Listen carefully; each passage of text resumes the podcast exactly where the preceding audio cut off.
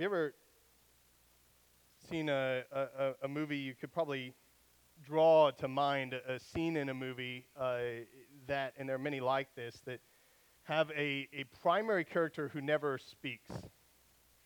You know, someone who all your attention is drawn to, but they're sort of in the background the entire time, but really the, in, the entire scene is about them. I thought about this with, uh, there, there are plenty of scenes like this in different movies, but I thought about this with the, the Dark Knight movie, where you have a scene in the uh, Heath Ledger's character, the Joker, is in uh, jail, and there's this whole scene of a whole bunch of things happening around him, but really the entire scene, your attention is drawn to Heath Ledger the whole time. Your attention is drawn to this one character who never speaks.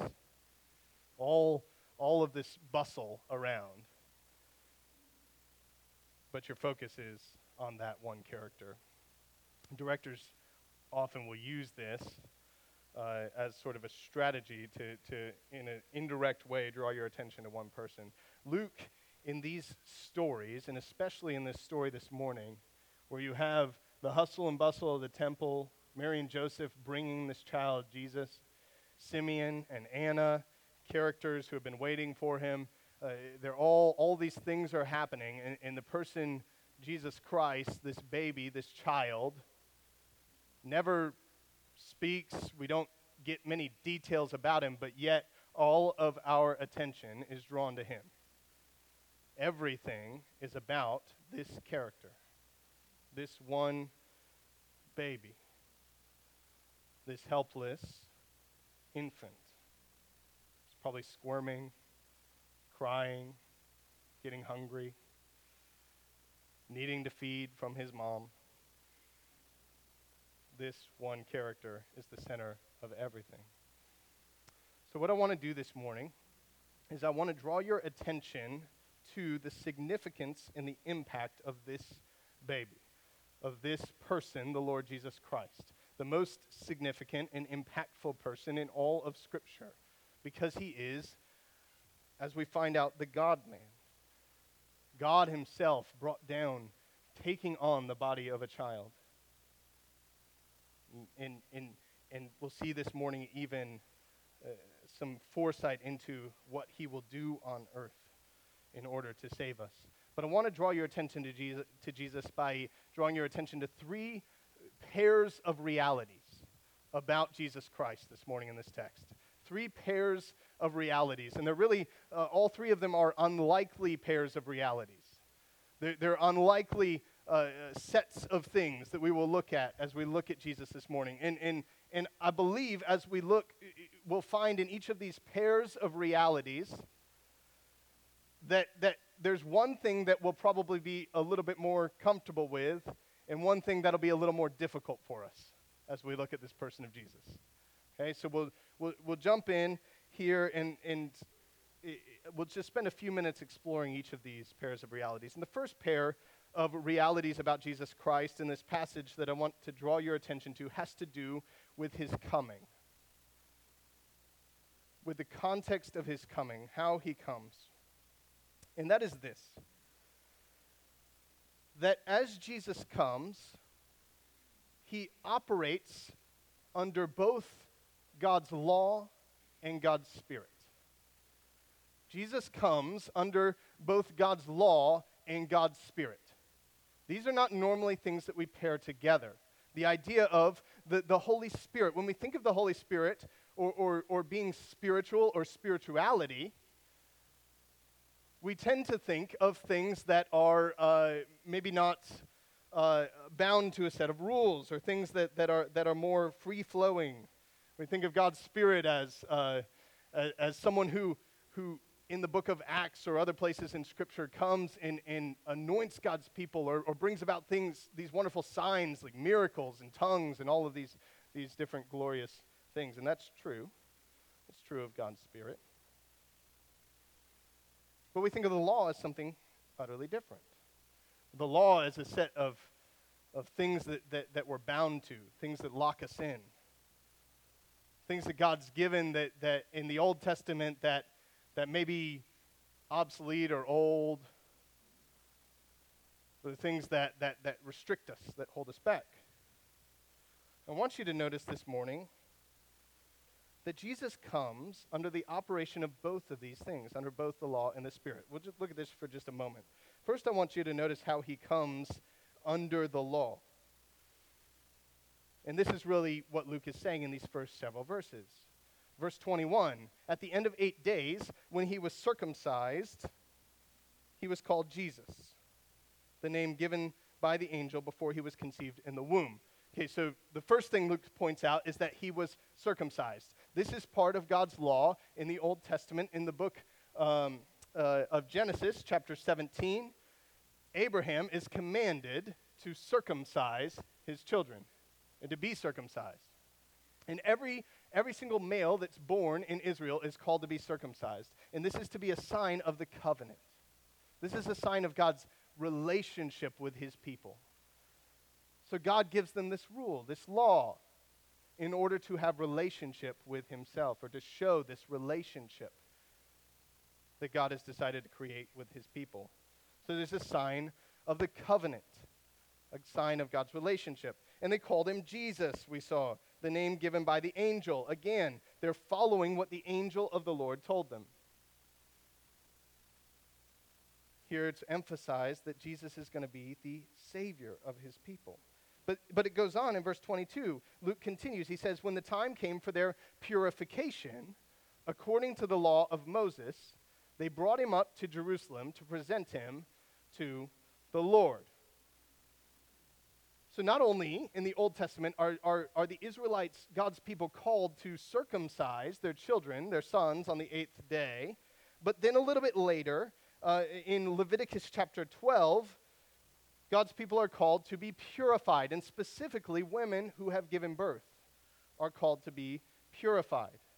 Now, this is something uh, that, that God's people are called to in, in, in the midst of a number of different cleanliness laws, clean laws that we find in the book of Leviticus. Things that we don't, again, pay attention to very much now because we believe that Jesus has fulfilled these laws. And we'll talk about that in a moment. But what's important to see here is that, that God's people were called to do these things, to become clean after things like birth had happened. So in Leviticus 12, God calls his people to make purification. But what's interesting here, I want you to see, is, is that Luke says this. He says, when the time came for their purification. This is very subtle, and Luke does this a lot. And commentators disagree Scholars disagree about what exactly he means by their purification. It, really, Mary's the only one that has to be purified here. Mary's the only one in God's law that has to be purified. But Luke says their purification. He intentionally uses the plural. What I think Luke is hinting at here and some other subtle places throughout this story is that Jesus Christ has come in every way under God's law and subjected himself and allowed himself to, to, to follow every single piece of God's law, not only that people might be purified and redeemed and brought into relationship with God, but, but, but that he might be the one to purify all things. So that even as even as Mary goes for this, this law abiding moment of purification after giving birth, that, that, that all things are being purified, that Mary and Joseph even are both being purified by this act in a way that before would not have happened in God's law. So there's a purification, and then they offer a sacrifice. We, we see another element of the law here in verse 23. It says, As it is written in the law of the Lord, every male who first opens the womb shall be called holy to the Lord, and to offer a sacrifice according to what is said in the law of the Lord, a pair of turtle doves or two young pigeons. Now, what's interesting is yes, that is said in the law of the Lord, that when you bring a sacrifice, you can bring a pair of turtle doves and two young pigeons, but there's something said before that in God's law. Back in Leviticus 12, once again, it says this it says, bring a lamb for the sacrifice. But if you can't afford a lamb, you can bring a pair of turtle doves or two young pigeons. Luke doesn't come out and say that Jesus' family was one that was poor and couldn't afford the better sacrifice, but he tells us what sacrifice they offered. So, once again, in a subtle way, we see in this story a truth, a reality about Jesus Christ that he came and he submitted to God's law, and he came specifically in the context of a family that didn't have very many means.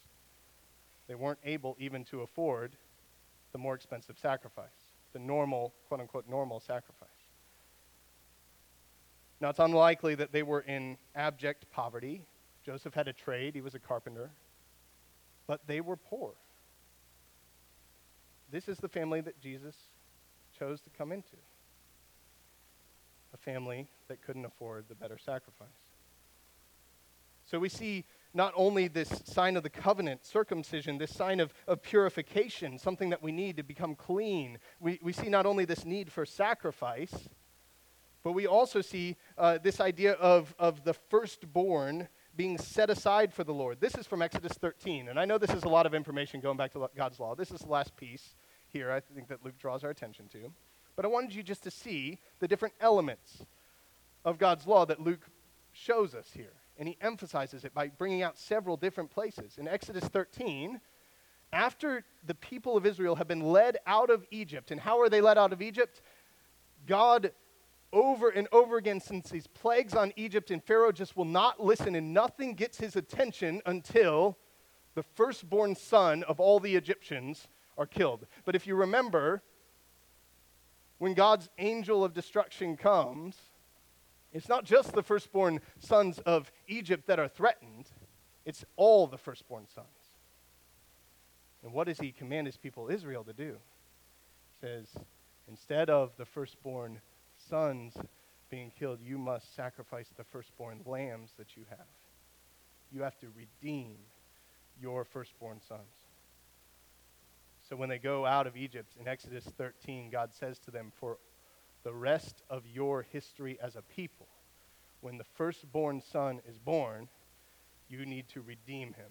You need to buy him back. You need to pay something for him to me. Because I saved you. Because I kept your firstborn sons from dying, even as I displayed my glory to Pharaoh who wouldn't listen. So Jesus his parents bring him and they, and they redeem. They follow this law. They redeem the firstborn son. A ransom price had to be paid, even for the one who came to pay a ransom for us. These are all distinct images of our deep need. And this is what God's law really does. It, it, it does a number of things. It leads us to see God, but, but one of the things that God's law does is that it leads us to see our deep need for Him. How much we need Him. And if you read through God's law in Exodus, Leviticus, Numbers, Deuteronomy, you, will be uh, overwhelmed by the need, the need that we have before God. So, all of these inf- uh, images of our need, these distinct images of our deep need for God, all of these show up at the very beginning of Jesus coming. And he chooses to come under these things, under the law. But not only that, he also chooses to come under the influence of the Spirit. And you see this just in a few places, but, but, but most specifically in, in uh, the description of Simeon. In verses 25 to 27, three different times the Holy Spirit is mentioned. The Holy Spirit is a part of what Simeon is, is doing in the temple. God's Spirit is operating in this person of Simeon. It, it, and you can imagine this moment where Simeon, this man, takes Jesus, the baby Jesus, into his arms. And think, I want you just to think about if you've held a baby. Maybe you haven't, but if you have, think about that feeling of holding a baby. And Simeon takes this baby into his arms. And, and I don't know what the scene was like, but, but Luke just kind of describes it as he takes him. So Mary's, Mary and Joseph, Jesus' parents, are there with this new baby, this probably just a, a couple months old baby, maybe, and, and this man is there and he takes him into his arms. He's holding the baby, and he knows. He knows. He knows this is the one something about this baby, but really something about the Spirit of God operating in this person, Simeon. Sees this human baby and he realizes salvation is here. And throughout the narrative so far, we've seen this theme of God's, in Luke 1 and 2, this theme of God's word coming and it being fulfilled, it coming true over and over and over and over. And here we see someone who's been waiting his entire life, but he's been promised that he won't die until he's seen God's salvation. And once again, God's word comes true. So we see these two things God's law and God's spirit. They're both working together to show us Jesus from the very beginning of the narrative. In, in, I want you just to think about for a moment what does, this, what does this show us? Why is this important? Well, I want you to see that the spirit and the law are not enemies. Okay, so when we look at God's word, these large sections of law and these sections about God's spirit and how the spirit operates, these, they aren't enemies to one another. They actually work together. Both, they work together in this way. Both God's Spirit and God's law point us to one thing and one thing only. And that is to this baby. That is to Jesus Christ. So as we read God's law, and, you could even think about it, uh, maybe as you reflect, uh, uh, as we enter into this new year, as you reflect on the last year, or, or you think about the year to come, you could think about in your own life, maybe I have this tendency to think about things in terms of, of rules or morals or ethics. Some of us have more of that tendency. Some of us have the opposite tendency. Maybe we think more about the, the, the spirituality that we want in our lives or, or, or spiritual experience. Here's what I want you to see for both of those groups of people. Think about your own tendency. Do you tend to operate more by rules or morality or ethics? Do you tend to operate more uh, by the spiritual experiences that you have, well, neither of those things are worth anything unless they're pointing you to Jesus. The beauty in this passage is that we see this. The way that these two very different sorts of things find their fulfillment is in Jesus Christ. The law and rules and morals and ethics are dead and useless without Jesus.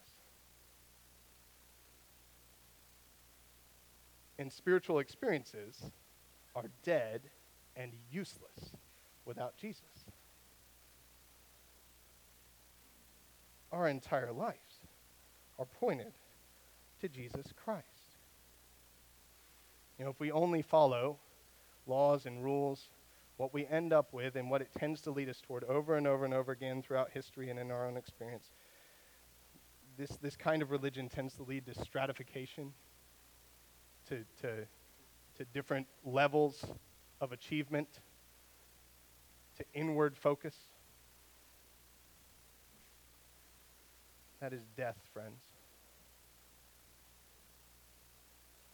God's law is good because it points us to Jesus. God's Spirit, the very per- third person of the Trinity, is good lead, and always leads us to Jesus. And, and if it's not leading us to Jesus, it's not God's Spirit. So we see that first unlikely pair of the law and the Spirit working together. And we see these ways that even as Jesus experiences these things under the law, this redemption, even as he is redeemed, he's come to redeem. Even as he is purified, he's come to purify you. Even as he is given the sign of the covenant, he's come to bring you into covenant relationship with God.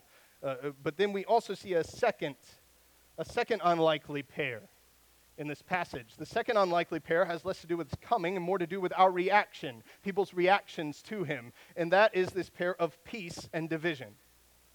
He's come to bring peace and division. Jesus has come clearly in this passage as the only way.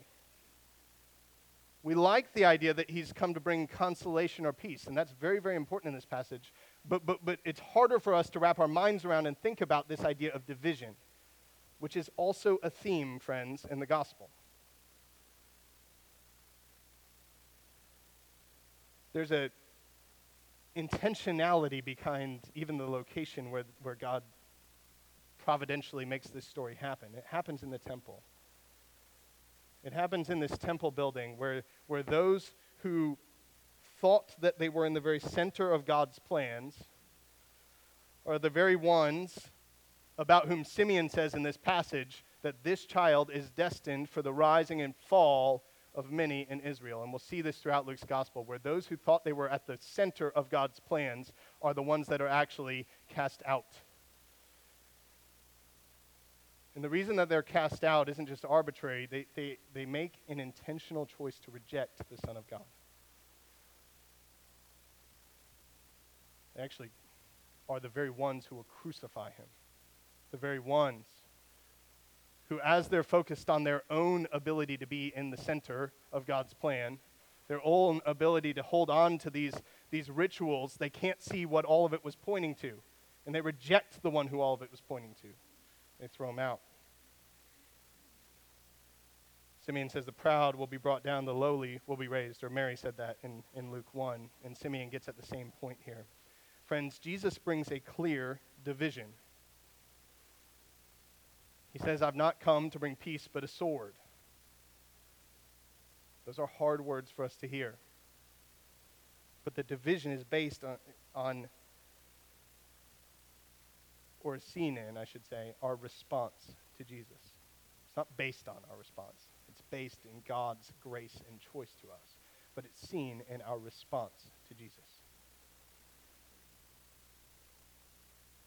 And, friends, I want you to think this morning about what is your response to Jesus. Do you come to Jesus on your terms or on his? Do you come to him looking at the, at the person who's presented to us in his word? Or do you come wanting certain things from him? Do you come only looking for those things that will make us feel at the, at the center? And so often it's our tendency to do that. It's just a human tendency to want to hold on to those things that make us feel at the center of God's plan. But the reality is, Jesus Christ is the one that we come to. Jesus Christ is the one we're called to respond to, and it's on his terms, not ours, that we're called to come. He's come to bring division. And the irony that, that this story happens in this central Jewish location is followed by this prophecy of Simeon that, that the Gentiles will be brought in. Those who are on the outside, it's promised that they will be brought in. The lowly will be raised. So, what I want you to see is it's not just division that Jesus has brought, but it's division that, that serves the peace, the consolation, the comfort of those who do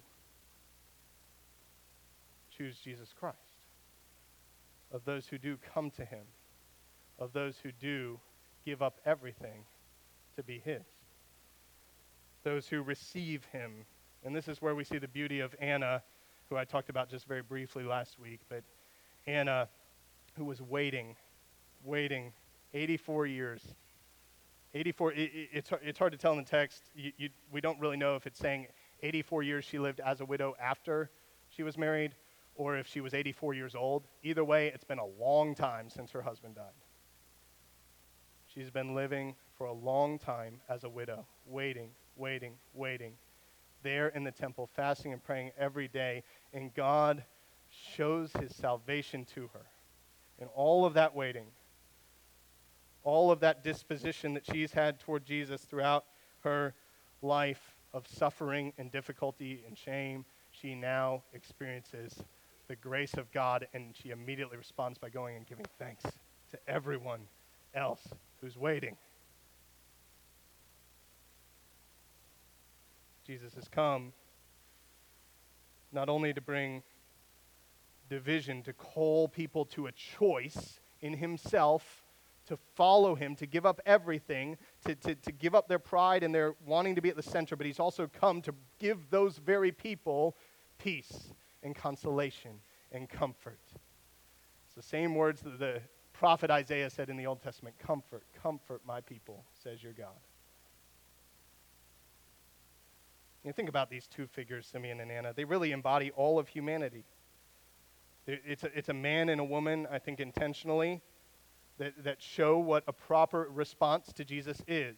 Simeon and Anna, male and female, all of humanity's response to Jesus ought to be this response of waiting.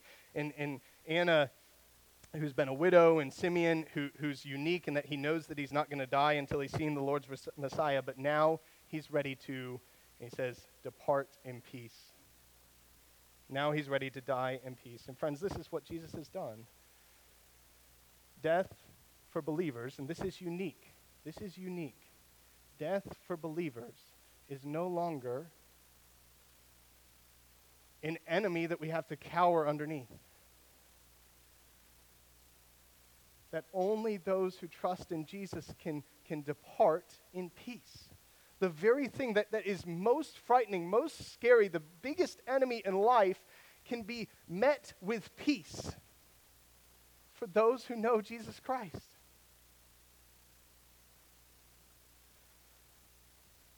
Is how Paul in Philippians can say, to, for me, to live as Christ and to die as gain. Though death is still an enemy, it's a defeated, powerless, impotent enemy because Jesus has robbed it of its power. So as we go to death, we can depart in peace. He's come to bring division and peace, but finally, he's come to bring one more pair of things that are also unlikely mates, and that is blessing and suffering. He's come to bring blessing and suffering. And I want you to see this for just a moment here. Up until this point in Luke, Jesus has been announced almost exclusively in triumphal terms, terms of victory, of salvation, uh, positive sorts of things, the triumph and the benefit uh, of his coming. And it hasn't changed in this passage. Simeon blessed Mary, it says, but the blessing was probably not what Mary wanted to hear. Look at the blessing that he blesses Mary with. Okay, he blesses God. He says, Lord, you're now letting your, servant, letting your servant depart in peace according to your word, for my eyes have seen your salvation that you have prepared in the presence of all people a light for the revelation to the Gentiles, those on the outside, in glory to your people Israel. And his father and his mother marveled, but then he says this Simeon blessed them and said to, his, to Mary, his mother, Behold, this child is appointed for the fall and rising of many in, in Israel, and for a sign that is opposed. And a sword will pierce through your own soul also. And for the first time in all of these uh, experiences that Mary has had about Jesus, uh, all these announcements of salvation and the lifting up of the lowly and the bringing down of the powerful in, in God's coming to his people, Mary now, for the first time, is told that a sword, and the, and the image here is very graphic, it's a broad, big sword, is the word that Simeon uses, will pierce your soul. And Mary for the first time perhaps, understands that the glory and the salvation and the good news will not come without heart wrenching suffering, without her soul being pierced through. There's no Messiah without a cross. There's no triumph without death. Luke 14 Jesus will say to his followers that they have to take up their cross and follow him, that anyone who comes after me must deny all that he has. It's the, it's the suffering, the, the, the experience of death that Jesus calls us to, but yet it's that very suffering and that very experience of death that leads us, friends, to life. This is the gospel. This is the Christian message. That, that, that we have been given a free gift of divine blessing the, the fulfillment of all you were ever created to be, and it's absolutely, utterly free. There's nothing you can do to earn it. In fact, if you try to earn it, if you try to do something to earn it, then you're doing it wrong. You're actually believing a false gospel. It's utterly free, and yet, that very utterly free gospel that you can't do anything to earn will cost you everything. It's the costliest thing you'll ever experience. You give up your very self. You die to yourself. You make the choice to follow Jesus, to reach out to Him in faith. This is a choice of death to everything you've ever known, death to your old systems of value, death to those things in this world that you care about. But that's the very choice that leads you to life, friends. That's the gospel. There's nothing you can do to earn it. If you put your trust in Jesus, it costs you everything. Because he gives life abundantly. God himself purchased this gift for you at the cost of his very own life. And if your Savior, if Jesus Christ died for you, how are we not willing to give up everything for him, friends? My call this morning to you, just wanted us to look at, at Jesus this morning. As again, as we sort of enter the new year, and I know last week we had a prayer service, but, but as we enter this new year, I want you to just look at this person of Jesus, to see Jesus. See these, these different pairs of reality, and that's where we focus this morning, just looking at these things about Jesus Christ. But, but in your own life, friends, are you coming to Jesus daily? Are you coming to your Savior daily? Are you learning to give up everything? We aren't going to do it perfectly. We're going to mess up all the time. And yet we learn to come to Him, to give up our old ways of being and doing and thinking. Come to the only one who gives us life. Let's continue to learn to do that together. Let me pray for us, and then we'll sing one final song together. Lord God, even as a baby, even as a child of a poor family, couldn't afford the normal offering, you show us that you've come to bring us life out of death. But Lord, that that life will mean that we can't hold on to our own ways of doing things. That we have to submit ourselves to you, that we have to give ourselves to you, Lord. Lord, I pray that you would help us to do that. Help us to learn to do that. Help us to give all of ourselves to you and following you. And Lord, bring us the consolation that you brought to Simeon and Anna. And Lord, we know that you already have brought us that in Jesus Christ. And we look forward to the day where we'll experience it fully with you for all eternity in your presence with you as people bought by your blood and risen to life in you. In the name of Jesus, we pray all this. Amen. Friends, if